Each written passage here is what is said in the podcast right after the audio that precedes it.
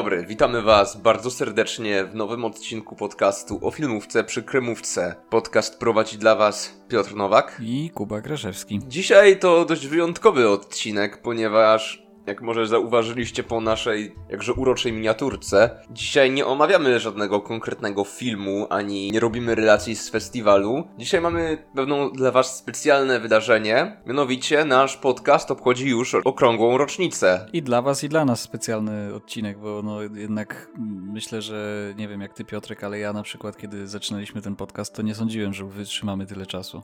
Nie będę ukrywał, jak też z pasji oczywiście, no, nie, nie zmuszałem się przecież do nagrywania tego wszystkiego, natomiast no, przynajmniej w moim przypadku główną motywacją na samym początku było to, że trzeba było jakoś pozaliczać praktyki na studiach, a, a że to była w miarę taka sympatycznie wyglądająca forma zaliczenia tych praktyk, no to się na to zdecydowaliśmy, no ale jakoś, jakoś to się chyba przyjęło, skoro już rok tutaj gadamy. Zdecydowanie. Też dla mnie to jest dość spore zaskoczenie, jeśli mam być szczery, bo nigdy nie widziałem siebie w roli jakiegoś youtubera albo podcastera na przykład. I było to naprawdę ciekawe doświadczenie i mam nadzieję, że będziemy to dalej rozwijać. Myślę, że możemy tutaj powiedzieć na początku, oprócz tego, że zaczęliśmy to jako praktyki, bo to już mówiliśmy to wcześniej, to możemy powiedzieć, jak to się toczyło ogólnie, bo pamiętam, jak pierwszy raz do siebie przyjechałem, kurczę, nie mogłem znaleźć nawet mieszkania i... No tak, bo ja jeszcze wtedy mieszkałem w innym miejscu niż mieszkam teraz i no, jak, jak jechałeś do mnie wtedy, nie pamiętam, czy to był pierwszy raz, chyba pierwszy raz, jak do mnie jechałeś. Tak, pierwszy. No to się nie dziwię, że, że mogłeś zabłądzić.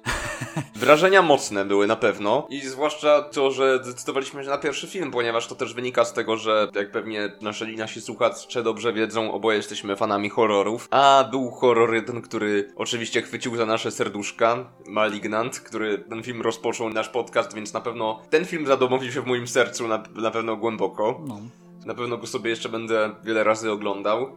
Tak to się narodziło. Też zastanawialiśmy się przez jakiś czas nad nazwą w końcu któryś z nas, już nie pamiętam czy to ja czy ty rzuciliśmy ten żart o filmówce przy kremówce. To chyba ja. Tak. Wiesz co, to chyba ja, bo mi się, mi się wydaje, że ja już tą nazwę wymyśliłem trochę wcześniej, kilka lat wcześniej, jeszcze przed pandemią nawet. Mieliśmy kiedyś, nie wiem czy pamiętasz, zajęcia z krytyki filmowej na drugim roku studiów i, i o, ten, tak, było. taki pomysł, żeby założyć w ramach zaliczenia tego, tych zajęć kanał na YouTube właśnie o takiej nazwie. Ostatecznie stanęło na tym, że zrobiłem zupełnie coś innego, ale nazwa jest jest y, na tyle chwyci, chwytliwa, że jakoś zapadła mi w pamięć. Były różne inne pomysły, ale ten wydawał się jednak faktycznie najbardziej taki chwytający. Mi też najbardziej zapadł w pamięć, jeśli mam być szczery, bo inne to jeszcze tam, no już nawet nie pamiętam tych innych nazw, szczerze mówiąc. Nie no, inne te nazwy, które nam na początku do głowy przychodziły, no to też były dość takie, nie ukrywajmy, trochę generyczne, nie? No bo jest jednak y, dość, dość y, łatwo jest wymyślić sobie nazwę na zasadzie, nie wiem, dowolne kombinacja słów, film, popkultura, nie wiem, podcast, widzowie, cokolwiek i wtedy masz nazwę jak z automatu zrobioną, a no nie chwaląc się, nasza nazwa przynajmniej ma, ma to do siebie, że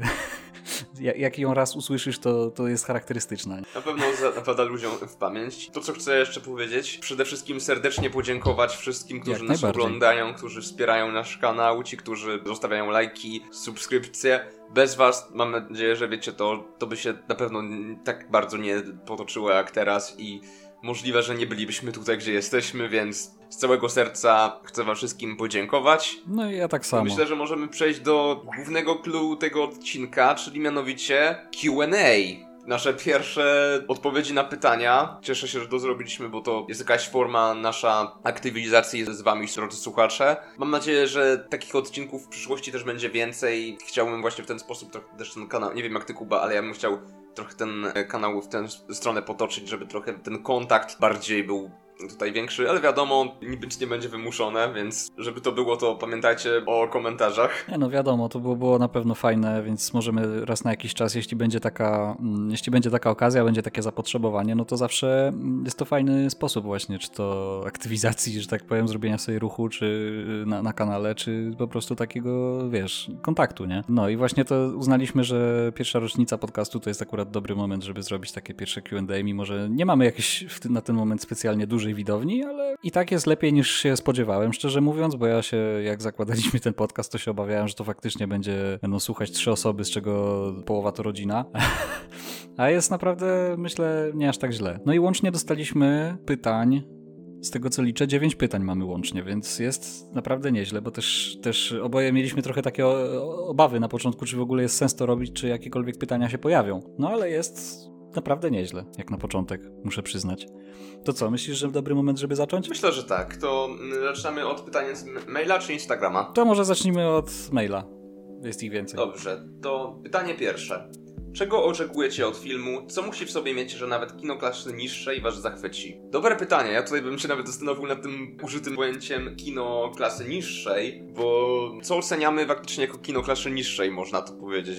Naprawdę my, myślę, długo można by o tym mówić, bo z jednej strony mamy filmy, które są blockbusterami i filmy offowe i jeżeli te filmy offowe możemy uznać, że niby tą klasę niższą, a z drugiej strony no nie zawsze odstają jakością. Czasami po prostu są mniej rozrzekłe reklamowane, mniej nagłośnione. Czy myślę, że na potrzeby tego pytania chyba chodzi tutaj o kino klasy niższej, czyli o te filmy, które nie są w takiej szerszej dystrybucji, czyli takie... Wiesz co, ja myślę, że tu chodzi raczej o coś takiego, jak e, jest ten taki podział, że masz te, wiesz, takie filmy typowo festiwalowe, co są tak uznawane, wiesz, od razu z automatu za wielką sztukę, nie? Najlepiej jak w ogóle film jest czarno-biały, to już w ogóle wtedy jest Oscar gwarantowany. I masz podział jeszcze na kino gatunkowe, które jest e, bardziej rozrywkowe, co nie oznacza od razu, że jest e, gorsze, nie, bo w kinie gatunkowym, rozrywkowym też się da zrobić naprawdę dobre rzeczy i po prostu tak się, tak się jakoś przyjęło z dawnych czasów jeszcze taki relikt pozostał, że no, kino gatunkowe to jest kino klasy B no, albo niżej. Sumie... Ja osobiście nie lubię tego rozgraniczenia, bo ono jest po prostu przede wszystkim przestarzałe, bo nie wiem, czy się, pewnie się ze mną zgodzisz, bo kiedyś faktycznie był ten taki podział, że masz te takie, wiesz, filmy powiedzmy bardziej artystyczne, te, które tam startują na różne festiwale i masz te filmy, nie wiem, czy to horrory, czy jakieś akcyjniaki, czy, czy przygodowe, takie, wiesz, co na przykład w latach 80 leciały prosto na VHS-a. E, wiadomo, one nie zawsze prezentują najlepszą jakość, e, czy to realizacyjną, czy artystyczną, czy cokolwiek, ale ja zawsze wychodzę z założenia, że film nie musi mieć e, nie wiadomo jak wielkiego budżetu, nie wiadomo jak wielkiej wizji artystycznej, żeby być dobry, żeby po prostu dawać radochę. I właśnie dla mnie, odpowiadając trochę na to pytanie, to czego oczekuję od filmu, to jest właśnie to, żeby po pierwsze miał ciekawy pomysł na siebie, po drugie fajnie go realizował, żeby oglądając ten film potem, żebym ja czuł po prostu radochę z oglądania. Żebym nie czuł, że to jest w jakiś sposób, nie wiem, sztuczne, wymuszone. Albo właśnie z drugiej strony takie, wiesz, takie sztuczne wbrew sobie robienie powiedzmy filmów artystycznych, mimo że się na przykład tego nie czuje, ale chce się powiedzmy, nie wiem, dla własnej, nie wiem, satysfakcji, czy dla jakichś powiedzmy celów zrobić takie, wiesz, e, jak to się mówi właśnie, e, bo też nie lubię używać tego określenia, że kino wysokoartystyczne powiedzmy, ale no wiadomo o co chodzi, takie kino typowo festiwalowe, jak na przykład, nie wiem, trzygodzinny czarno-biały dramat na jednym ujęciu o tym, że smutny żołnierz stoi na plaży i patrzy na zachód słońca i, i, i już lecimy po Oscara. E, więc no tak jak mówiłem w skrócie, no dla mnie najważniejsze, żeby film dawał radochę z oglądania i żeby był dobrze zrobiony i tyle. Ja się też zgadzam, bo po części, bo to, że ważne, aby film dawał radochę, mi to też wtedy sprawia, że film się automatycznie, no łatwiej mi, może nawet nie zachwycić, ale na pewno film, który mi się bardziej spodoba, to będzie ten, który mnie jakby wiadomo, że zostawi mnie z uśmiechem na gębie, ale są też wiele filmów, które jakby nie dają mi takiej radochy, a no uważam, że są na przykład świetnymi filmami, na przykład no ciężko powiedzieć, aby film na przykład Witch Roberta Eggersa, czyli Czarownica bajka z Nowej Anglii, dawał radochę, bo to jest dość taki mroczny film, znaczy pytanie, co zdefiniujemy jako radochę. Mi on daje radochę na przykład. Ale mi po części tak, jeżeli tak mówimy, to może dawać, ale są też filmy, które tak jakby nie dawałyby zwykle radochy, a tknął mnie, że są naprawdę wow. Myślę, że u mnie film przede wszystkim musi zostać w pamięci, że musi czymś się wyróżnić na tyle,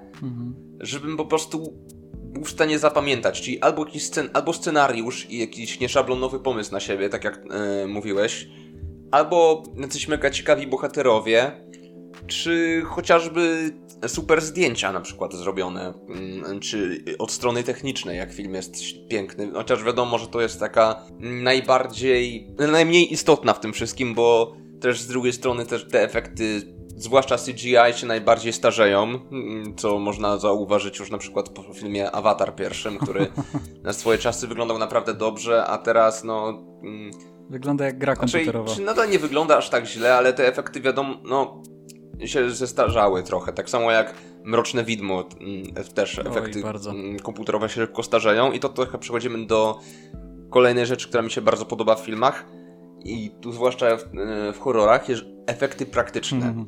Jezus Maria, ja chyba stali słuchacze naszych podcastu myślę, że już się mogą domyślić tego, ale że oboje uwielbiamy filmy, które mają naprawdę dobrze zrobione efekty praktyczne. No, Chociażby tak jak w tym, w Szalonym Bogu to było zrobione, czy w pierwszych parkach jurajskich. To było coś świetnego, więc w ogóle uwielbiam takie zaglądanie, wiesz, za kamerę, mm, behind the scenes, czyli jak dane efekty były robione. Oj, tak. E, jak te mechanizmy działały w ogóle, że jakieś animatroniki mamy tutaj, e, mamy jakąś faktycznie lalkę, czy ktoś się przebiera. To chociażby w Spider-Manie Raimiego, w Spider-Manie dwójce, jak Octopus miał te ramiona doczepiane faktycznie, a no, w porównać do No Way Home, w którym to wszystko zostało zrobione komputerowo, to w pewnym momencie to traci trochę tą magię, więc tak. Podsumowując w skrócie, film musi coś faktycznie zostawić u mnie, czy tu w pamięci. Nieważne, czy też wywoła we mnie mega dobre emocje, że jestem roześmiany do łez, czy mnie po prostu wstrząśnie mną jakoś tak, że nie mogę spać przez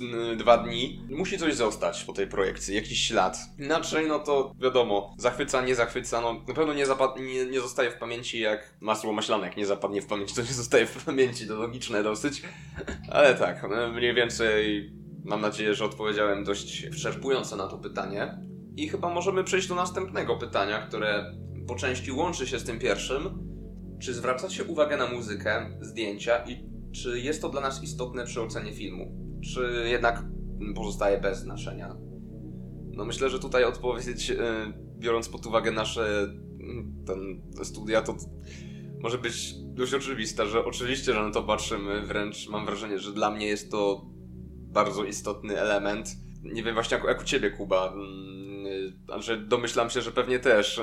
No, ja na pewno, słuchaj, no ja tak wiesz co, ostatnio właśnie tak mnie tknęło, że jeszcze te parę lat temu, zanim poszedłem na te studia filmoznawcze, które, no nie ukrywam, bardzo otworzyły mi głowę, nie tylko pod, pod kątem e, oglądanych e, filmów i tego, jak je oceniać i tak dalej, ale ogólnie o skrócie mówiąc krytyczne myślenie. W każdym razie, tak, ja e, wyrosłem już na, na pewno przez te, przez te 5 lat studiów, wyrosłem trochę z tego nawyku, żeby oceniać film tylko na podstawie scenariusza, tylko jako fabułę. Bo film to jest jednak trochę więcej niż sama fabuła, no bo to wiesz, samą fabułę to sobie możesz napisać na kolanie w 15 minut i będzie sama fabuła, a do tego przecież dochodzi jeszcze cała masa innych czynników. No nie, nie bez powodu są E, nagrody, powiedzmy, na najróżniejszych festiwalach filmowych przyznawanych nie, nie tylko za, powiedzmy, scenariusze, ale też za dźwięk, za obraz, za aktorstwo, za montaż. To są wszystko elementy składowe filmu i no obecnie na przykład, jeszcze parę lat temu bym powiedział inaczej, ale obecnie nie, nie wyobrażam sobie, wiesz co, tak nie zwracać kompletnie uwagi na to, na te aspekty filmu. No, zdecydowanie byłoby ciężko oglądać filmy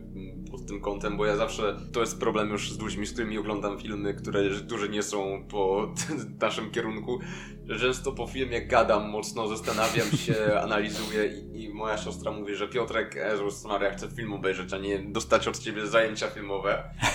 Więc tak. E, ale jeśli chodzi o muzykę filmową, to zawsze, to, to mnie akurat zawsze interesowało mm, pod tym kątem, że lubiłem słuchać ścieżek dźwiękowych z filmów, z gier. John Williams na przykład to klasyka oczywiście. Hans Zimmer też, chociaż tego Dum Dum Dum z Incepcji to e, no, jest już to jest no, już bardzo rozpoznawalne, ale no, no są właśnie tak, tacy twórcy, co po prostu, że słyszysz ten motyw muzyczny i wiesz już jakie, czego się spodziewać i z jakim filmem masz do czynienia.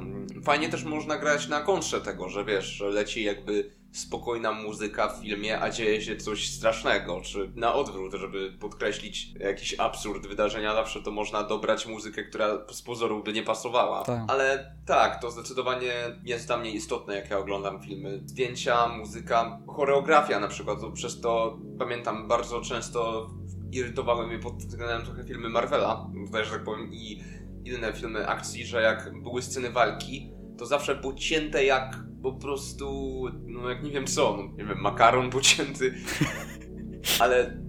Nie no wiem, wiesz, gdzie, gdzie e... wiem, gdzie tak tnął makaron, ale okej. Okay. Gdzie się, nie, nie wiem, gdzie to tak, ale serio, to... Włosi właśnie opuścili czat. Nie, nie bez powodu użyłem tego analizy tego makaronu, tej porównania, ponieważ na przykład filmem, który pod względem właśnie takich kręcenia scen zrobił na mnie wrażenie, to był pierwszy John Wick, jak obejrzałem, że to był chyba jeden z takich pierwszych filmów akcji, co widziałem, co te sceny walki nie były pocięte tak strasznie, tylko faktycznie jakby to wszystko było robione na jednym ujęciu i to mi zrobiło takie wow wtedy, jak to oglądałem. No zdecydowanie te elementy techniczne są istotne dla nas, no i chcąc nie chcąc zwracamy na nie uwagę. To na pewno. Jak, jak już mówiłeś o muzyce, ja jeszcze na pewno wspomnę, bo ty wymieniłeś Williamsa, Zimmera, czyli takie no, największe powiedzmy nazwiska. No tak. E, no oczywiście nieza, niezaprzeczalne dokonania, oczywiście tak. No ja chociaż, chociaż ja osobiście wielkim fanem Hansa Zimmera nie jestem, szczególnie w ostatnich latach, bo trochę już chyba przy odcinku od Juni o tym mówiłem, że moim zdaniem ono w ostatnich latach trochę leci na autopilocie, ale na przykład jak ja bym miał wymienić jednego powiedzmy kompozytora, który, który jest mi najbliższy obecnie, no to John Carpenter. Nie tylko fantastyczny reżyser, ale on też muzykę do właściwie prawie wszystkich swoich filmów samodzielnie robił. Dla mnie to jest niesamowite po prostu, jak, jak dobrze się ta muzyka trzyma, nawet tak wiesz, osobny od filmów, nie? Bo czasem masz genialne są traki do filmów, które są genialne w kontekście tego filmu, ale potem sobie chcesz na przykład puścić samą muzykę i trochę to jest taka męczybuła. A wszystkie płyty Carpentera, tak naprawdę, mm, wszystkie ścieżki dźwiękowe z jego filmów możesz sobie niezależnie słuchać i to będzie nadal kawał porządnej muzy na syntezatorach. I to jest y, dla mnie, wiesz, dla człowieka, który od jakiegoś czasu, co jakiś czas się trochę próbuje bawić w robienie muzyki też również syntezatorowej, no to to jest na pewno dla mnie niesamowicie wielka inspiracja i no, zawsze jak Carpenter coś wypuści, no to ja od razu lecę i, i słucham, więc... Więc tak, no nie da się nie zwracać uwagi na, muzy na muzykę i zdjęcia w filmie, jak się jest filmoznawcą, tak w dużym skrócie.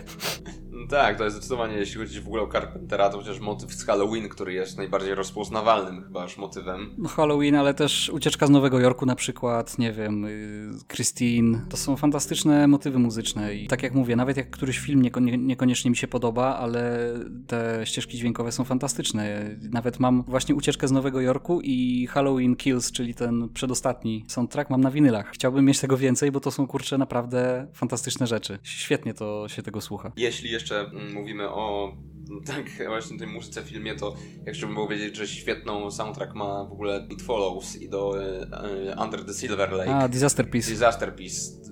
Genialne. To taki też kawał dobrej elektronicznej muzyki. Polecam ogólnie serdecznie Disaster Piece. Tak, no podsumowując, zwracamy uwagę jak najbardziej. Jeszcze jak? E, pozostając właśnie w tym akcie naszego e, oglądania filmu, to Kolejne pytanie. Oglądanie filmu daje wam przyjemność od razu? Czy od razu analizujecie go pod kątem recenzji? A może potrzeba minimum dwóch seansów? Pierwszy dla przyjemności oglądania, drugi dla recenzji. Jest to jakby rzecz, którą się trochę zmagamy, bo faktycznie czasami jeden raz obejrzeć filmu nie wystarczy. Jest dużo przykładów filmów, które na początku jak obejrzałem, to myślałem jedno, a po ponownym obejrzeniu i jak minęło już trochę czasu, to mi się opinia o filmach całkowicie zmieniła. I myślę, że takim jednym z przykładów, które mogę tutaj podać, to są nowa trylogia Gwiezdnych Wojen. Co pamiętam, jak na początku studiów byłem. No też to trochę była kwestia środowiska, w jakim się trzymałem, bo wtedy ludzie tam, ludzie z mojego środowiska byli bardzo na nie mm, odnośnie tych zwłaszcza nowych Gwiezdnych Wojen, zwłaszcza ostatniego Jedi. No plus, jak pewnie pamiętasz, Kuba, cały internet tym żył trochę wtedy, w tym, w tym czasie. I ja na początku, no, byłem, też byłem na nie, bo mam wrażenie, że ten film trochę wyszedł spoza oczekiwania widzów i na pewno zrobił coś tak skrajnie innego, że no wkurzył większość takich ortodoksyjnych fanów Gwiezdnych Wojen mimo wszystko. I wtedy ten film mnie też trochę... Też byłem wtedy na nie, tak nadal uważam, że nowa trylogia przede wszystkim cierpi na to, że brak spójnej wizji i to jest największy jakby mój mankament w tym wszystkim. Już o Rise of Skywalker nie wspominam, bo to lepiej zostawić milczeniem. Ale z biegiem czasu uświadomiłem sobie, że ostatni Jedi, tak, okej, okay, teraz pewnie fani Star Warsów mnie oskurują za to, co powiem, ale patrząc na nową trylogię, ostatni Jedi był najlepszą częścią tej nowej trylogii.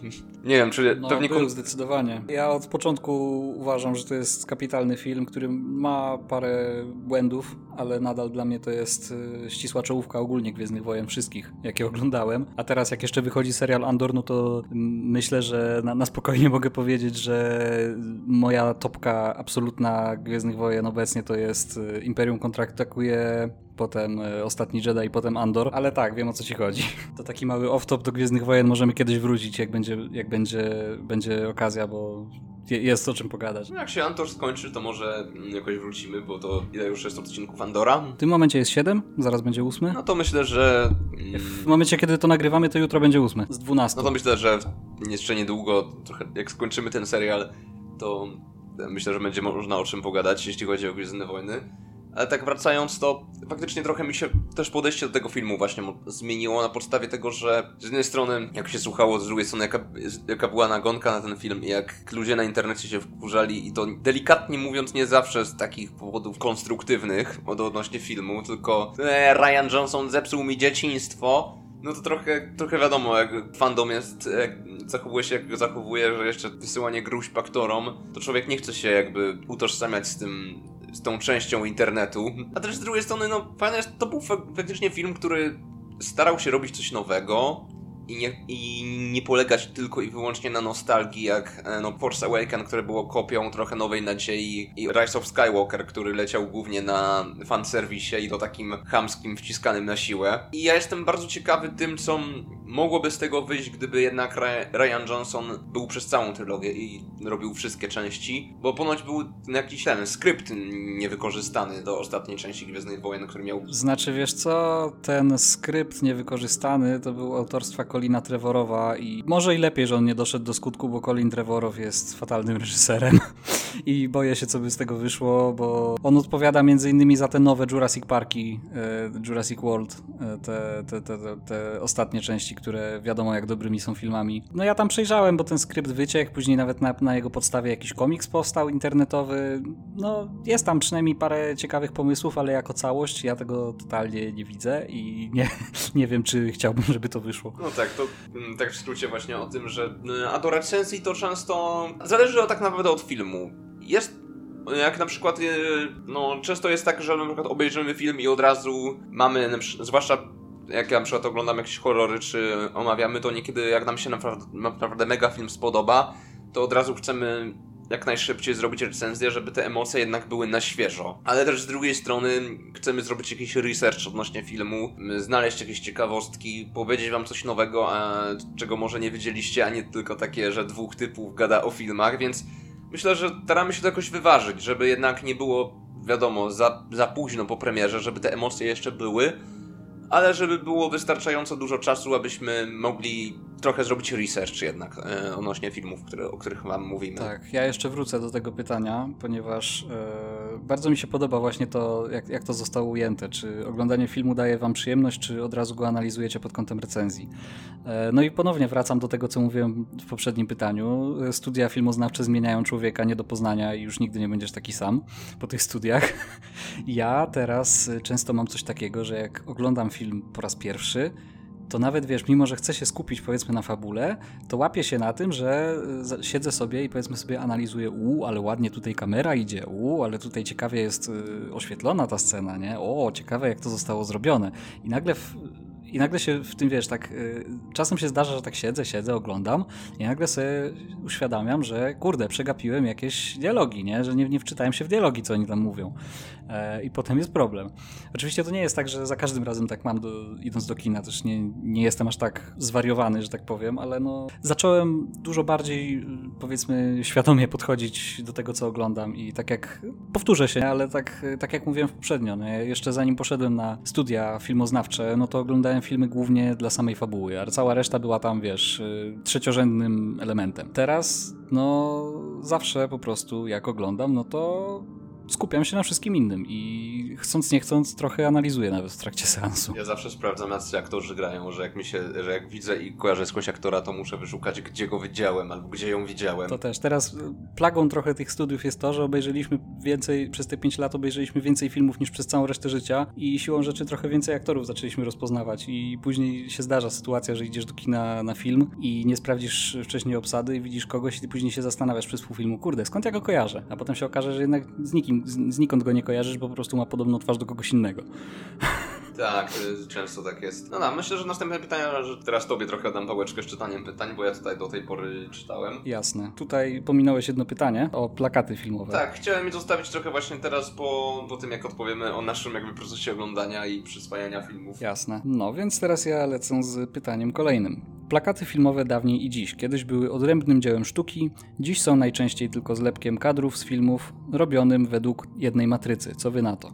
No ja niestety muszę przyznać rację, e, ale tak powiedzmy połowicznie, bo też nie, nie ukrywajmy, no cały czas siłą rzeczy cały czas wracamy do tego MCU w tym, w tym podcaście, tak, do tych filmów Marvela. Ale filmy Marvela trochę nas przyzwyczaiły do jednego konkretnego e, szablonu plakatu dla blockbustera, dla filmu rozrywkowego, tak, że masz po prostu jakieś kolorowe tło, tytuł na dole i twarze całej obsady na górze. To nie są specjalnie ładne plakaty, no nie oszukujmy się. One mają służyć głównie temu, żeby, wiesz, widz przechodził sobie obok takiego plakatu i zobaczył, o, tych aktorów znam, te postacie znam, to pójdę. A kiedyś na przykład, też, też nie chcę, żeby wyszło tutaj, że ja tutaj wchodzę na rejestry pod tytułem kiedyś to było, teraz to nie ma, ale powiedzmy jeszcze tam te kilkadziesiąt lat wstecz, no to y, plakaty filmowe bardziej miały taką, wiesz, taką rolę po prostu zaciekawienia widza samą swoją formą, nie? że nie nawaleniem wszystkich ludzi z obsady na plakat, tylko miałeś jakiś, powiedzmy, minimalistyczny sposób, powiedzmy, pokazane, przedstawione, co się dzieje w filmie. Tutaj moim mm, ulubionym chyba przykładem jest, mam dwa takie ulubione przykłady. Pierwszy to jest plakat Obcego, gdzie jest na czarnym tle tylko jajo Obcego widoczne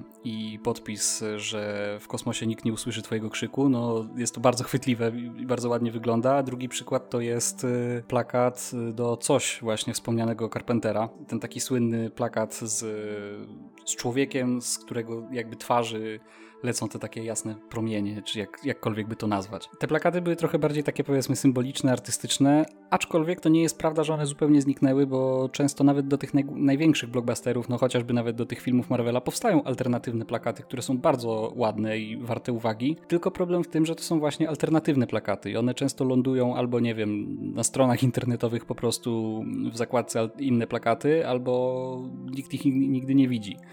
E, bo po prostu one mm, z marketingowego punktu widzenia się mniej opłacają. Natomiast one nadal powstają do tych mniejszych filmów, oczywiście też e, mniejszych filmów, no mniej powiedzmy mainstreamowych filmów często plakaty są naprawdę wyśmienite obecnie, e, więc to nie jest tak, że ta sztuka pięknego plakatu zupełnie umarła, natomiast trochę się to odsunęło powiedzmy na dalszy plan, ale nadal da się znaleźć perełki. Ciężko się nie zgodzić, ponieważ faktycznie obecnie plakaty są robione pod trochę, no jednak większości tych blockbusterów jedną modłę, że mamy tę strukturę tej piramidy i najczęściej jakby połączenie też stosowanie kolorów czerwonego, niebieskiego. No, ciężko wymienić w sensie ilość wszystkich plakatów, które są w ten sposób robione, czy choćby Blade Runner, e, właśnie plakaty do Gwiezdnych Wojen nowych, do MCU, do właśnie Infinity War też tak, taki plakat wyglądał. Jednak wszystko bazuje na tym podobnym schemacie, a kiedyś to też tutaj wejdę trochę na takiego, mm, kiedyś to było. Kiedyś faktycznie te plakaty miały bardziej zachęcić widza, zainteresować nie tylko twarzą aktora. Ty tu właśnie podałeś przykład obcego i coś. Ja bym się też odwołał do przede wszystkim polskiej szkoły plakatu filmowego. Co plakaty były też robione przez wybitnych artystów i były wręcz podnoszone do rangi sztuki. Przecież też są w y, różnych galeriach, w muzeach pokazywane. No i to na całym Więc świecie. Kiedyś to też naprawdę.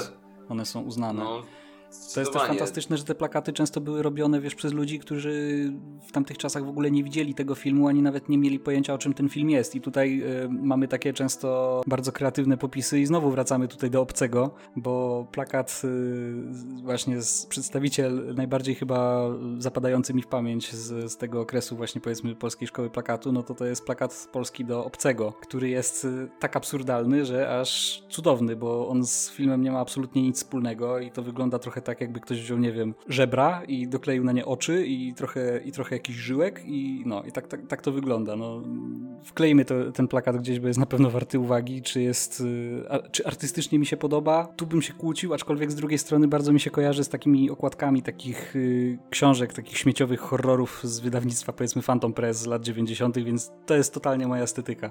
Nawet mimo, że z filmem to absolutnie nie ma nic wspólnego, ale tak, no Polska Szkoła Plakatu to jest na pewno ciekawe bardzo zjawisko. Mo możliwe, że nagramy kiedyś jeszcze o tym odcinek, ponieważ no, jest to dość no, y, gadać. temat. W ogóle napiszcie w komentarzach, dajcie znać w komentarzach, jeżeli chcecie y, o jakieś odcinki odnośnie historii kina, czy zagłębiać się bardziej w to, bo mm, też byśmy mogli to coś takiego zrobić. Do tego jeszcze przejdziemy. Ale właśnie nie uprzedzajmy Jest, jest to to pytanie. Nie uprzedzajmy faktów. I co, lecimy chyba z kolejnym pytaniem, bo chyba tutaj to już jest wyczerpany temat raczej. No dawaj, no lecimy, lecimy. To już już no. lekko zaspoilerowałem Ale tak, jeszcze pytanie, więc... w pytaniach z maila, które mamy. Mamy tak. To jest bardzo ciekawe pytanie.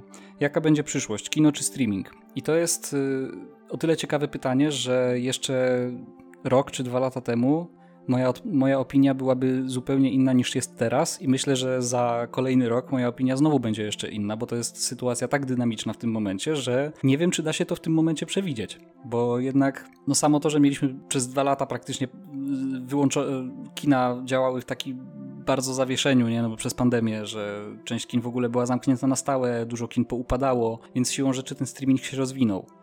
Więc y, nawet y, streaming zaczął przez ten, y, w tym czasie być trochę bardziej brany na poważnie, no bo jeszcze pamiętamy przecież z czasy sprzed pandemii, gdzie, kiedy były te inby w, ramach festiwali tam, już nie pamiętam jaka to była akcja, że chyba, chyba Ridley Scott czy Scorsese, już nie pamiętam, któryś z tych takich znanych reżyserów tam wyskoczył, że streaming to nie jest kino i w ogóle jakim cudem filmy ze streamingu na festiwalach, no kto to widział. E, a tymczasem przyszła pandemia i trochę się zmieniło, nie? Ludzie, ludzie się odzwyczaili trochę od chodzenia do kina i nie wiem, czy się ze mną zgodzisz, moim zdaniem to jest naprawdę ciężkie do przewidzenia w tym momencie. Zdecydowanie, to tak jak mówisz właśnie, sytuacja jest zmienna. To jako przykład mogę podać to, jak wiele ludzi przewidywało upadek Netflixa niedługo, ponieważ yy, ze względu na platformy takie jak y, HBO Max czy choćby Prime. Mm, no, no tutaj można za przykład podać naszego drogiego przyjaciela Oscara, który zrobił o tym film dla TV Filmy. Też, też serdecznie polecam. To jest fascynujące, jak szybko ten film się zdezaktualizował. Tak, biorąc pod uwagę to, jak się działo przy HBO i przy tych filmach jak właśnie Bad Girl, czy tym właśnie, co, jak HBO zaczęło wycofywać swoje produkcje i... Co się ogólnie no, w Warnerze dzieje. Mamy tak, więc ja bym się tutaj powstrzymywał od takich próby, próby jakby przewidywania przyszłości, ponieważ nie chciałbym potem sobie pluć w brodę, że ale wtedy gadałem głupoty. Więc uważam, że no, jest to trudne, aczkolwiek to, co mogę przewidzieć i jestem na 90% pewny, że tak będzie, to, że streaming będzie się cały czas rozwijał, że będziemy mieć jednak coraz więcej tych platform streamingowych, że będzie na nich coraz więcej filmów, że te produkcje tych filmów, co już możemy zauważyć, są coraz większe, mają coraz większy budżet. Tutaj jako przykład idealnie może posłużyć Pierścienie Władzy, serial, który mm, wyprodukowany przez Amazon Prime, pomijając tego, co ludzie o nim mówili, w sensie pod względem technicznym wygląda, powiem Ci, lepiej niż nie jeden film kinowy, blockbuster. No teraz obecnie to jest chyba najdroższy serial w historii, który, no tak jak mówisz, on to, jest, to był chyba pierwszy raz, kiedy oglądałem serial i faktycznie poczułem to, co było tak zapowiadane, wiesz, jak Disney Plus wchodził. Że seriale na Disney Plusie, te, czy to Marvelowe, czy Gwiezdnowojenne, czy inne, że one będą miały tą samą jakość, co, co w kinie. I tutaj faktycznie, przynajmniej te, te odcinki Pierścieni Władzy, które widziałem, bo tam zatrzymałem się w pewnym momencie, no to one naprawdę to, jakby, jakby to leciało w kinie, ja bym nie odczuł, że to jest e, serial. To ma po prostu kinową jakość. Tu tak, to na, to na pewno masz rację, że streaming będzie się rozwijał, bo też e, platform streamingowych obecnie jest już na tyle dużo, że tam zaraz musi się coś zadziać, bo ich zaraz będzie z kolei za dużo. Ja dla mnie nie ukrywam, najbardziej optymalne by było coś takiego, jakby zaczęły powstawać na, na, na szerszą skalę takie pakiety, nie? Że, że możesz sobie w ramach jednego pakietu powiedzmy zasubskrybować cztery platformy, czy coś takiego, bo to raz, żeby oszczędziło dużo pieniędzy, dwa, że logistycznie by to było dużo prostsze. I na pewno streaming musi się rozwijać, żeby przetrwać, ale z drugiej strony jest to też pewne zagrożenie dla kina, no bo tak jak, tak jak już wspomniałem, czy to przez pandemię, czy właśnie przez różne dziwne praktyki, jak hybrydowa dystrybucja, że jednocześnie film leci do kina i na streaming w tym samym czasie, e, no kina, kina mają coraz mniej pieniędzy i dużo sieć kin, największych kin na świecie upada w tym momencie. I ja trochę się boję sytuacji, żeby, żeby nie było po prostu, wiesz, żeby się nie, nie okazało, że w pewnym momencie po prostu dojdziemy do ściany i kina przestaną się zwyczajnie opłacać. Pomimo tego, że, że, że streaming jest wygodniejszy pod tym względem, że możesz sobie, wiesz, w dowolnym momencie, w dowolnym miejscu tak naprawdę odpalić film, to ja jednak bardzo lubię chodzenie do kina i nie chciałbym, żeby mi to po prostu zabrakło tego. Ja bym jednak nie przewidywał jednak końca kina, ponieważ też wielu teoretyków przewidywało, że mm, koniec kina nastąpi wtedy, kiedy wejdą DVD, telewizja, że to wyprze kino, a jednak tak się nie stało. I myślę, że nawet bym tego aż tak nie rozdzielał, bo to trochę e, streaming i kino spełniają dwie różne funkcje. Streaming to też z jednej strony to oglądam takie filmy, które chcę obejrzeć w zaciszu domowym, na spokojnie, a kino to też jest jednak filmy kinowe to jednak pewnego rodzaju wydarzenie kulturowe, społeczne, w którym uczestniczę z innymi jakby widzami. I streaming też tego nie zastąpi na pewno bo no, ciężko, żeby nagle w domu miał salę kinową z ludźmi i przeżywał wspólnie, jak wszyscy wiwatują na Endgame, na, tak jak e, to parę lat temu byłem na tym w kinie. Tych wrażeń streaming nie zastąpi, ale jednak mm, faktycznie jest to pewne zagrożenie, że obecnie streaming też jest przede wszystkim, mam z tego co ja zauważyłem, nawet o wiele bardziej dostępny, jeśli chodzi ekonomicznie, bo no, na przykład taki Amazon Prime mamy za. Pakiet Amazon Prime kosztuje ile? 50 zł za rok mniej więcej, tak? Tak, 50 zł za cały to, rok i to, to, nie jest sam, to nie jest sam Prime, tam są jeszcze dodatkowe funkcje do tego, więc to Dokładnie, jest a masakrycznie opłacalna jak, oferta. A jak mamy w porównaniu do teraz dość rosnących cen biletów w kinach, co no wiadomo, inflacja wszystko nam rośnie, jeśli chodzi o ceny, ale no ja na przykład, nie wiem jak ty, ale jak do Heliosa chodzę, to czasami jak patrzę na te ceny biletów, to krótko mówiąc popcornu i coli już dawno nie kupuję, żeby, żeby zaoszczędzić. No jest to bardzo odrzucające niestety. Poniekąd to rozumiem, ja, no bo jednak kino potrzebuje pieniędzy, żeby przetrwać, tak? Jak ludzie, coraz częściej mimo wszystko ludzie wybierają filmy na streamingu, a nie w kinie no to kina siłą rzeczy mają mniej pieniędzy, no już pomijając nawet y, tą inflację, która jest dość oczywistym tutaj y, czynnikiem. No ale to tak, to jak, jak się trafi na dzień, gdzie są, y, gdzie są droższe bilety, no to można nieźle dostać po kieszeni. I właśnie dlatego jest, jest to trochę niepokojące, bo wiadomo, no ja też nie chcę tutaj, wiesz, być jakimś wieszczem złowróżnym. No, tak jak mówisz, zawsze jak wchodzi nowa technologia, to zaraz wszyscy trąbią, że ta poprzednia technologia zaraz umrze i, i co. I tak jak ludzie chodzili do teatru, kiedy kino zostało wynalezione, tak chodzą nadal i teraz. I myślę, że, że kina raczej powiedzmy nie, nie umrą e, tak nagle, o, ale no trochę się obawiam, jak to może być dalej. Żeby, się nie okazało, że w kinach na przykład będą wypuszczane tylko te takie najbardziej dochodowe filmy, typu właśnie kolejne Marvele, kolejne jakieś e, blockbustery, czy kolejne polskie superprodukcje pod tytułem komedie romantyczne, a, a cała reszta o, ciekawych Patryk filmów... Vega. O, i Patryk Wega. A cała reszta ciekawych filmów będzie leciała na streaming prosto. Bo to też nie, nie do końca bym chciał, nie? No bo tak jak mówię, no to jest, e, to jest ciężki temat i nie wiem, czy ja, ja, ja, chyba nie czuję się do końca, wiesz, aż tak kompetentny, żeby ten temat teraz poruszać, bo ja, ja to tak, wiesz, mówię na, głównie na bazie własnych doświadczeń, no ale to tak, ja, ja tak to przewiduję w tym momencie. Myślę, że to jesteśmy w miarę zgodni. Ja raczej nie byłbym taki złowróżny, jeśli chodzi o koniec kina, bo tak jak mówiłeś, teatry były jak nie było kin i teraz są teatry jak są kina. Um, aczkolwiek, no, jest to mm, po części trochę zagrożenie, że mm, w kinach mogą się pojawiać właśnie więcej takich blockbusterów, a mniej niezależnych produkcji. Ale myślę, że na razie zostawmy ten temat, bo to jest temat rzeka i można o tym spokojnie na pewno jakąś pracę magisterską albo licencjacką napisać. No. I możemy przejść do kolejnych pytań. Czy mieliśmy kiedyś nieprzyjemności, bo nie spodobała się mm, komuś nasza recenzja? Kuba. To ty jesteś tutaj główny ten od obrażania no ludzi? No powiem tak. E... tak, ja jestem skandalistą w, tej, w, tej, w tym podcaście. E... Nie mieliśmy, przynajmniej nie przypominam sobie takiej sytuacji, żebyśmy, nie wiem, nagrali podcast i, e... i powiedzieliśmy tam coś, co wywoła jakąś burzę. Bardziej ja bym powiedział, że to się, mm, przynajmniej w moim przypadku, to częściej takie rzeczy się dzieją, jak gdzieś w internecie wyrażę swoją opinię na temat danego, powiedzmy, filmu, serialu, czegokolwiek. No, nigdy nie zapomnę tego pięknego jednego dnia, kiedy jeszcze wychodził serial Kenobi, który wszyscy w ogóle nagle uwielbiali, ponieważ pojawił się tam Vader i bili się z Obi-Wanem i w ogóle i, i, były znane postacie i co z tego, że cała reszta po prostu leżała i kwiczała i ten serial to było dno pod każdym względem. No i wyszedł chyba finalny odcinek wtedy i po prostu ja tak jak zwykle mam na, w zwyczaju na Twitterze piszę po prostu takie, wiesz, krótkie pierwsze wrażenia. No i napisałem tam, oznaczyłem hashtagiem, że Kenobi, no i coś tam na, na zasadzie, że no, że większego shitu dawno nie widziałem i jakoś tak się złożyło, że wtedy wyszedłem z domu na kilka godzin, już nie pamiętam po co.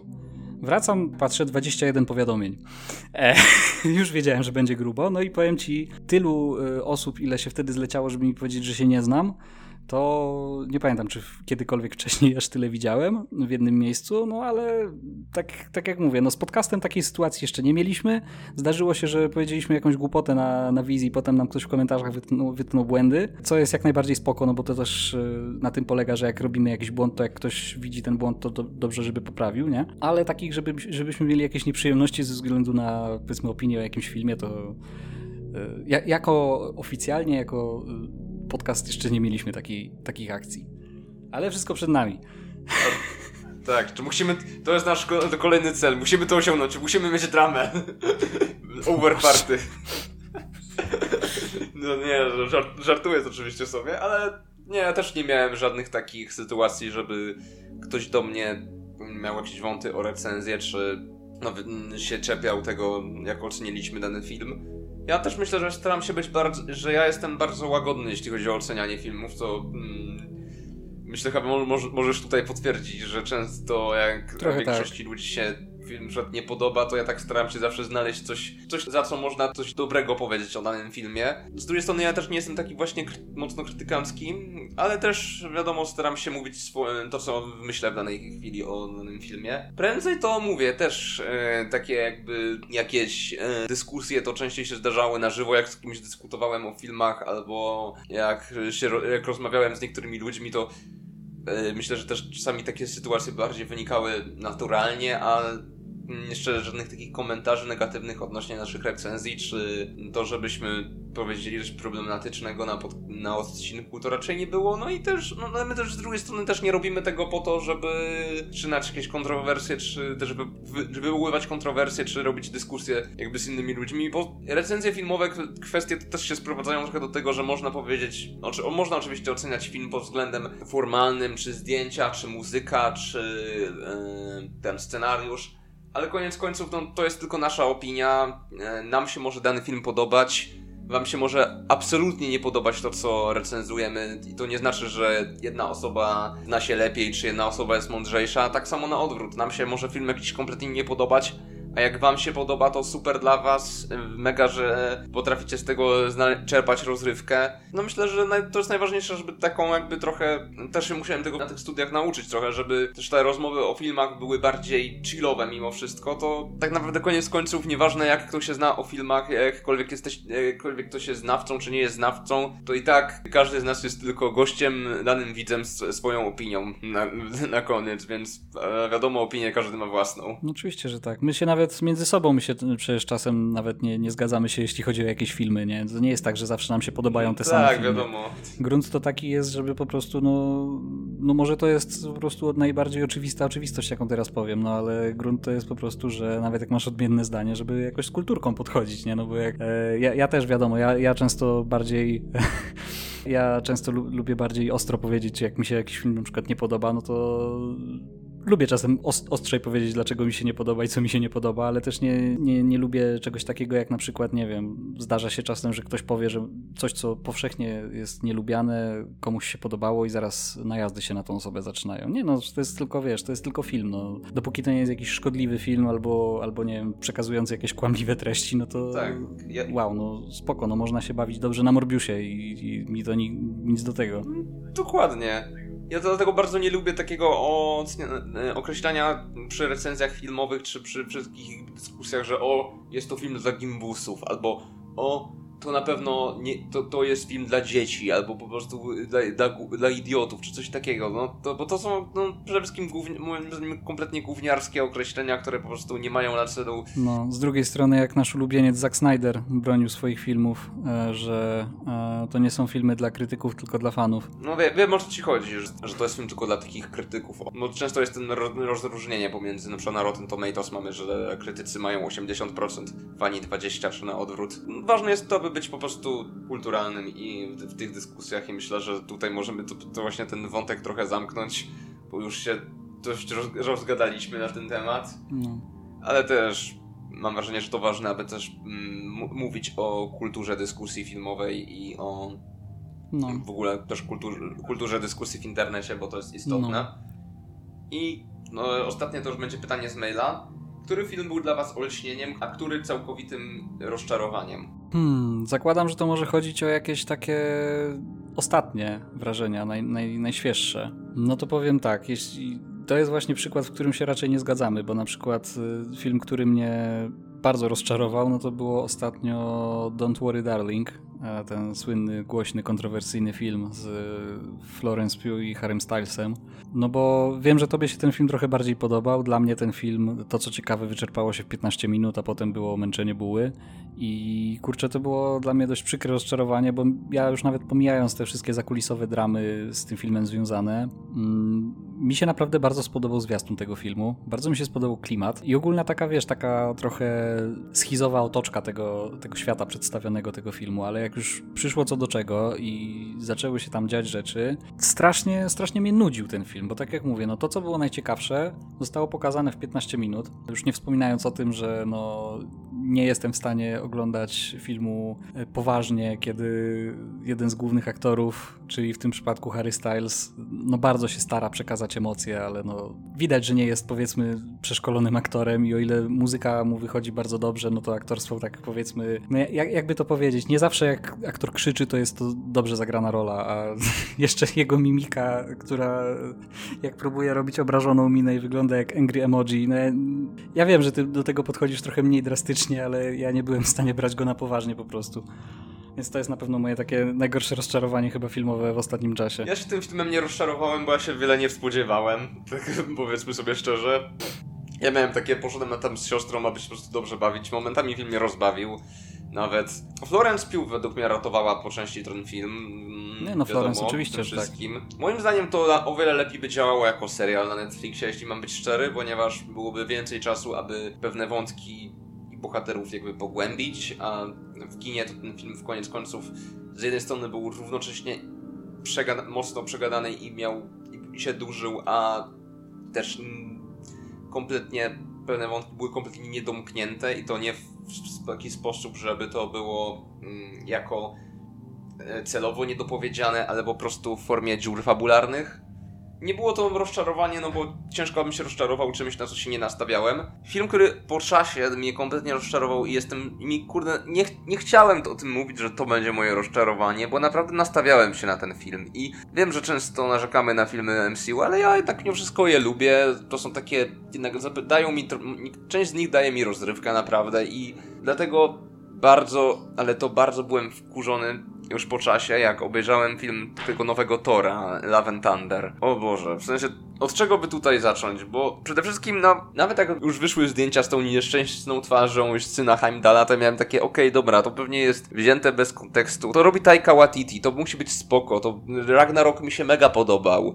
To, to miał być film, który mi znowu da jakby kopa do fali ryby czwartej MCU, co mnie zachęci do tego, że tak, to jest warte oglądania. No a jednak mimo wszystko, no to tak nie było, bo nawet ciężko mi powiedzieć, że ten film mi się jakoś nie, mocno nie podobał albo wywołał we mnie skrajne emocje, bo nie wywołał we mnie żadnych takich skrajnych emocji, szczerze mówiąc, bo ten film był po prostu nijaki.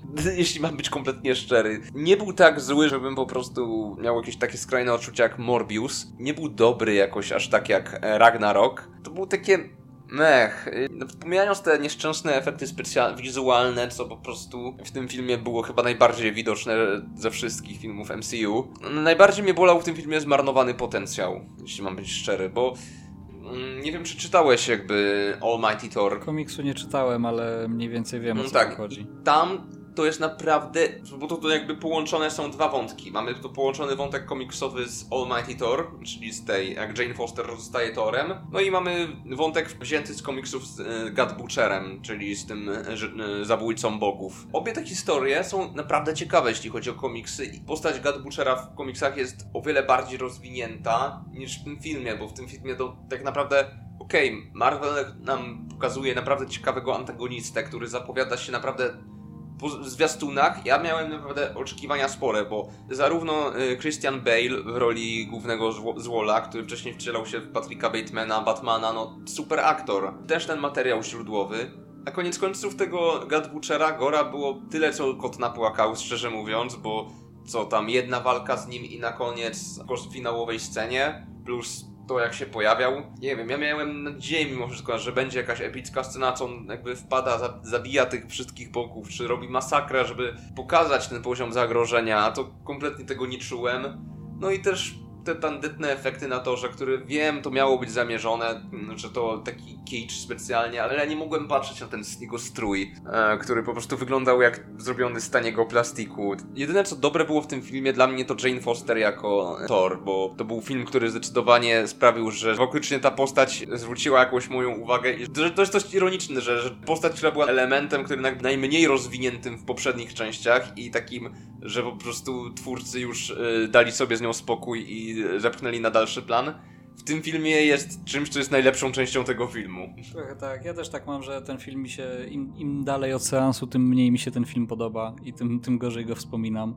Tak, i to A... też jest jakby przykład tego, jak nam się zmienia opinia po, po seansie od razu. Byliśmy no zadowoleni mimo wszystko. No, ale myślę, że mi się raczej podobał wtedy. Mi, mi też się wtedy podobał, ale myślę, że teraz jak o tym myślę, nie lubię też myśleć, czym film mógłby być i dawanie takiego, co by było gdyby, bo to zawsze wiadomo, że w twojej głowie będzie wyglądać lepiej i to no, nie jest to dobre, takie po prostu e, wygórowane oczekiwania, ale z drugiej strony, jak też nawet porównując do Doktora Strange'a, który mi się podobał i został mi w głowie ten film, mimo tego, że no wiadomo, nie, nie spodobał się wszystkim, to mam wrażenie, że ten, że Taika starał się za bardzo powtórzyć to, co wyszło w Ragnaroku, tylko trochę tutaj przedobrzył. No i to jeśli chodzi o moje rozczarowanie. A teraz możemy powiedzieć o dość bardziej optymistycznym jakby klimacie. Filmy, które były dla nas zaskoczeniem miłym, które, nas, które były dla nas jakimś olśnieniem, jak tutaj w pytaniu jest e, ujęte. Kuba, może ty zaczniesz teraz? No to ja powiem krótko, bo ja mam dwie rzeczy i obie są poniekąd powiedzmy serialowe ale powiem dość krótko. Pierwsza to jest wspomniany już wcześniej Andor, e, czyli nowy serial gwiezdnowojenny i tak jak nie lubię tego określenia, tak muszę powiedzieć, że no to wygląda tak, jak to, jakby to były Gwiezdne Wojny dla dorosłych. W sensie to jest, e, jeśli ktoś nie kojarzy, jak parę lat temu był film Rogue One, Łotr 1, ten spin-off o rebeliantach, a dziejący się chwilę przed Nową Nadzieją, no to to właśnie ten serial Andor jest to jednym z głównych bohaterów przed akcją z tego filmu. I kurczę, jak właśnie Łotr jeden miał. To było niesamowite w tym filmie, że on miał, wiesz, czułeś, że to jest ten świat gwiezdnowojenny, ale to jest zupełnie inny y, typ opowieści, że to jest taka, wiesz, bardziej poważna y, historia, bardziej film wojenny.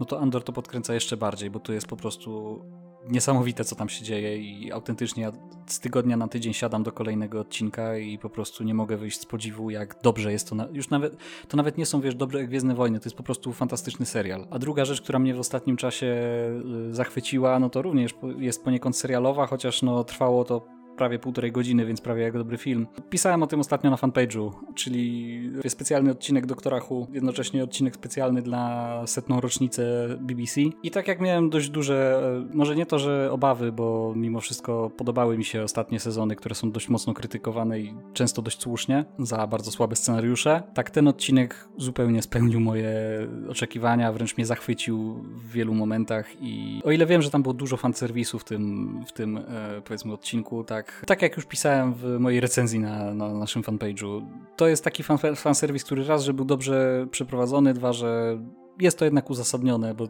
to jednak, to jednak nie był, wiesz, zwykły odcinek. No tak jak mówię, ja jestem absolutnie zachwycony samym tym odcinkiem, już nawet pomijając te, powiedzmy, fanowskie czysto aspekty, więc tak, to były moje dwa największe zachwyty w ostatnim czasie. To dla mnie, że największym zachwytem tegorocznym, zdecydowanie, w sensie pierwszym mi przychodzi do głowy, to jest Wszystko Wszędzie Naraz. O Jezu, tak. Film studia A24 i momentami ja miałem takie, kurczę, to wyszło w tym roku, jak sobie sprawdziłem i zdecydowanie to jest tak dobry film. Polecam wszystkich, co go jeszcze nie widzieli, żeby obejrzeć, bo naprawdę nawet nie chcę za bardzo mówić o, mm, o fabule, ponieważ nie chcę spoilerować nikomu tego filmu. Po prostu cokolwiek robicie, przestańcie to robić i zobaczcie wszystko wszędzie na raz, bo szczerze, rzadko to mówię, ale film roku. Dla mnie film roku, jeśli mam być szczery, bo nie żadne Dune, nie żadne Batmany, tylko właśnie ten film on też nie był chyba też aż tak bardzo reklamowanym, z tego co pamiętam. To nie był no, w porównaniu do takich tych blockbusterów. No jednak trochę to jest Studio A24 jednak słynie z takich bardziej artystycznych produkcji. Chociaż obecnie są coraz bardziej, wiadomo, rozpoznawalni. Ale to myślę, że jeden z ich najlepszych filmów, co do tej pory zrobili. Jeden z najlepszych, a na pewno najbardziej dochodowy, bo już e, nie tak długo po premierze puściło studio informację. Film zarobił jakieś horrendalne pieniądze na całym świecie i jest to ich najbardziej dochodowy film od początku istnienia tego studia. I no tu ci muszę przyznać rację, to jest niesamowity film i faktycznie ja zapomniałem, że to było w tym roku. Byłem święcie przekonany, że to jest film z zeszłego roku. Więc tak, to, to, to będzie moje trzecie w takim razie największy zachwyt e, kinowy w tym roku. A drugim filmem, który no może nie był aż tak zachwytem, ale na którym się bawiłem mega świetnie, to był film, który obejrzałem na festiwalu filmowym Octopus. Mianowicie e, Final Cut, czyli ostatnie cięcie, na podstawie japońskiego oryginału chyba, właśnie tak z tego co kojarzę. mm, Last Cut of the Dead się ten film nazywał.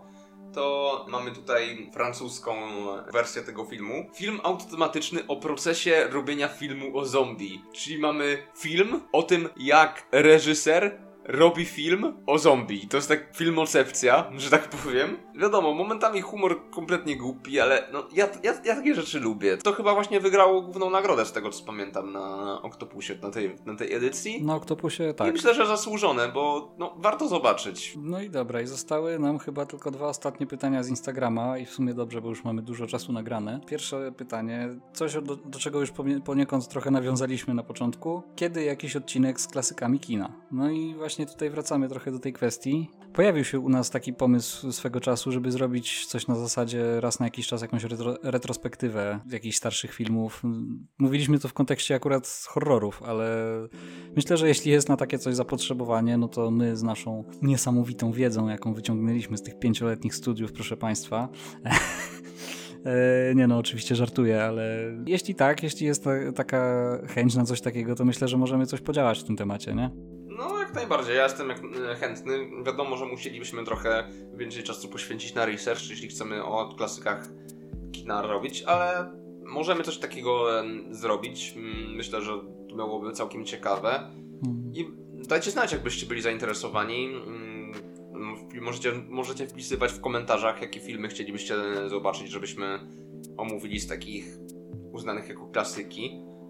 I my też się często, my też się chętnie o tym wypowiemy, bo mam wrażenie, że możemy mieć bardzo też różne opinie odnośnie takich filmów, które są uznane za klasyki kina, że też niekoniecznie bo, bo nie wszystkie klasy, wiadomo, trochę tego się na zajęciach na zajęcia oglądało i już na niektóre te filmy mamy wyrobione mocne opinie.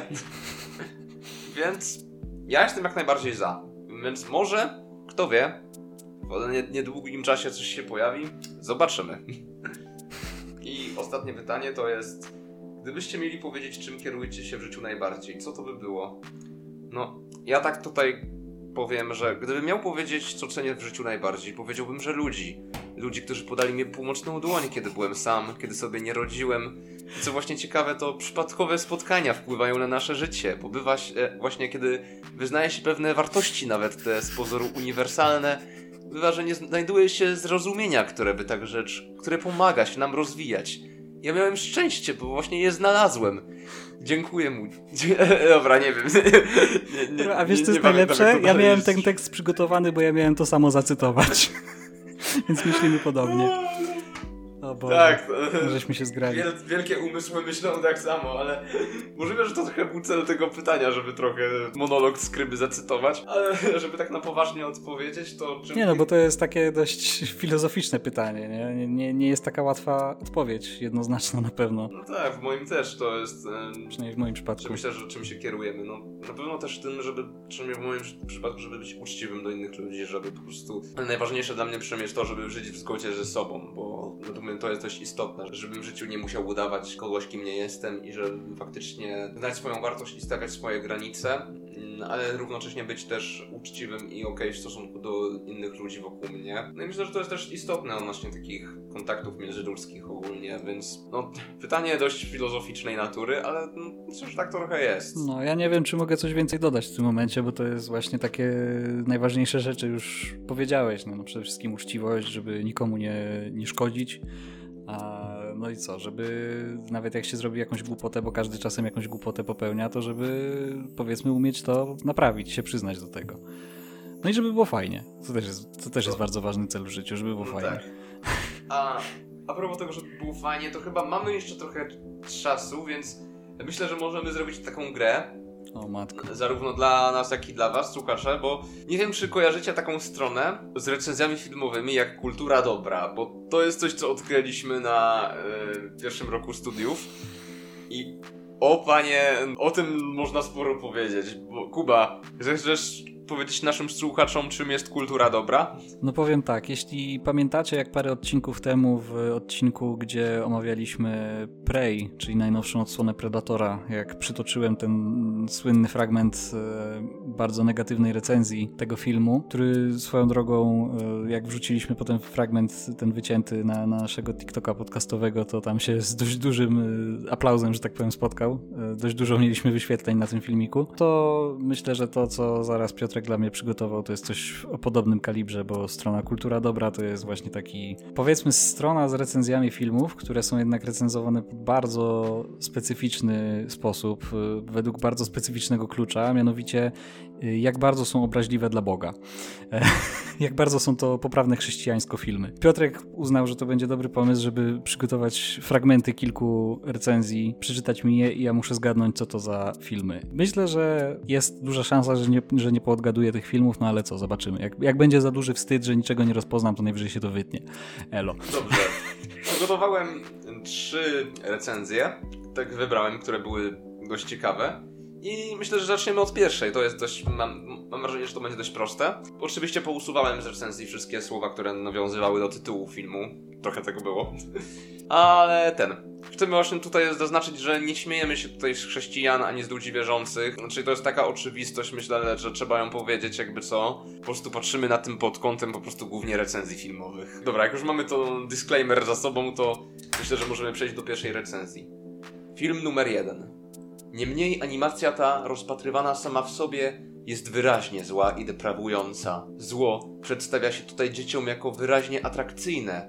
Złoczyńcy zaś są obiektem podziwu oraz uwielbienia, a największych i najskuteczniejszych przestępców traktuje się jak celebrytów. Co gorsza, tak się jakoś składa, że jedyny model rodziny, jaki tu widzimy, to radośnie rabująca banki familia. Gdyby nie sam tytuł filmu, można byłoby przynajmniej powiedzieć, że bohaterowie, którzy źle wychodzą na pomaganiu złoczyńcom, przechodzą na stronę prawa i porządku, gdyż w końcu pomagają prawowitej królowej odzyskać tron, za co zostaną nawet nagrodzone. Za chwilę jednak tejże królowej zostaje skradziona dopiero co odzyskana korona, a bohaterowie filmu znajdują swojego wymarzonego złoczyńcę. Nie będzie więc zaskoczeniem, że odradzamy tę animację, tym bardziej, że oprócz opisanych powyżej problemów są w niej także pomniejsze elementy, jak przebieranie się w strój płci przeciwnej, kobieta z brodą oraz kilka innych pobocznych odniesień do jakichś nieobyczajnych zachowań dorosłych ludzi. Eee... Jaka, jak, jaki Czy to, to są minionki? Któreś? Tak, to są minionki. Jezu.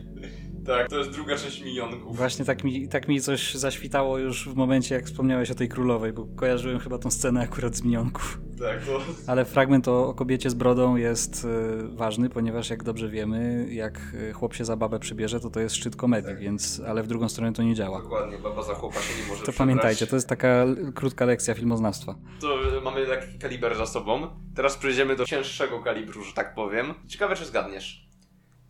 Myślę, że ten film ma wciąż spory potencjał, by w ludziach jakoś zaburzonych, czy zastanawiających się, jak wkroczyć na ścieżkę zbrodni, dodatkowo niszczyć te już nadwątle bariery, które oddzielają ich od tego kroku.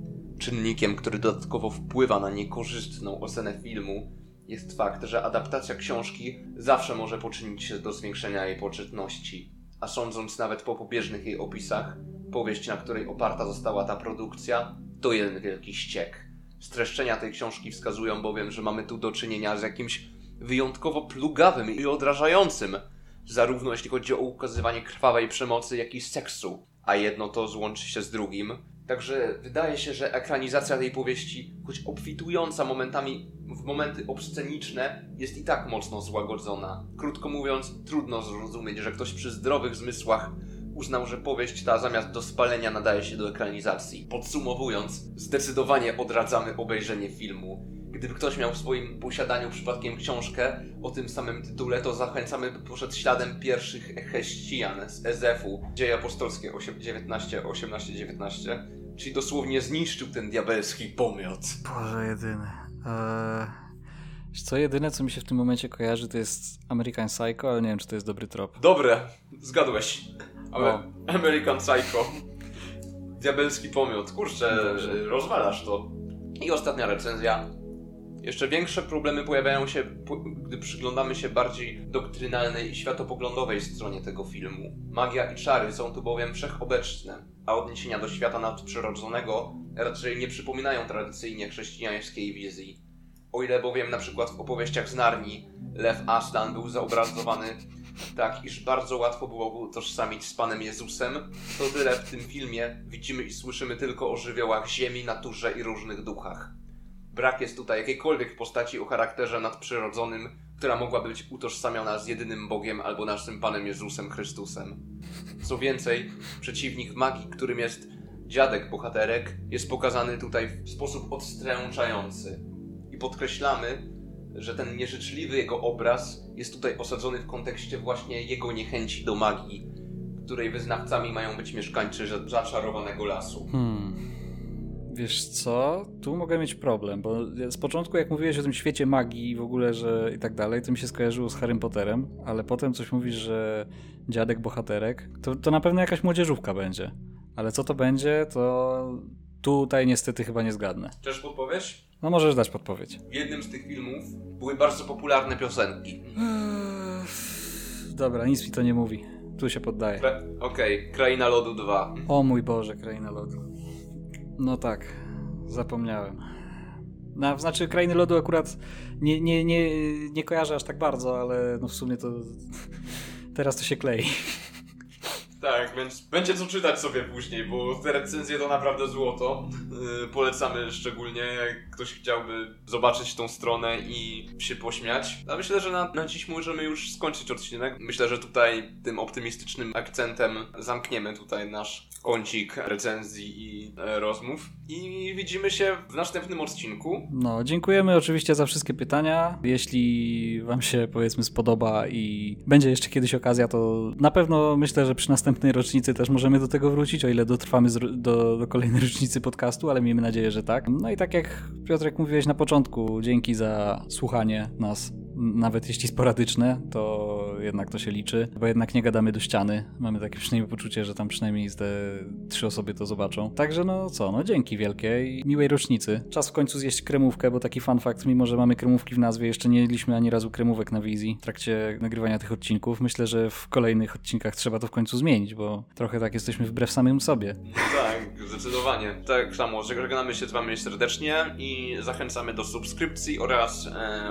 obczajenia naszego profilu na Facebooku oraz na Instagramie. Linki będą w opisie. Podcast o filmówce przy kremówce prowadził dla Was Piotr Nowak. I Kuba Kraszewski. Czołem. Cześć.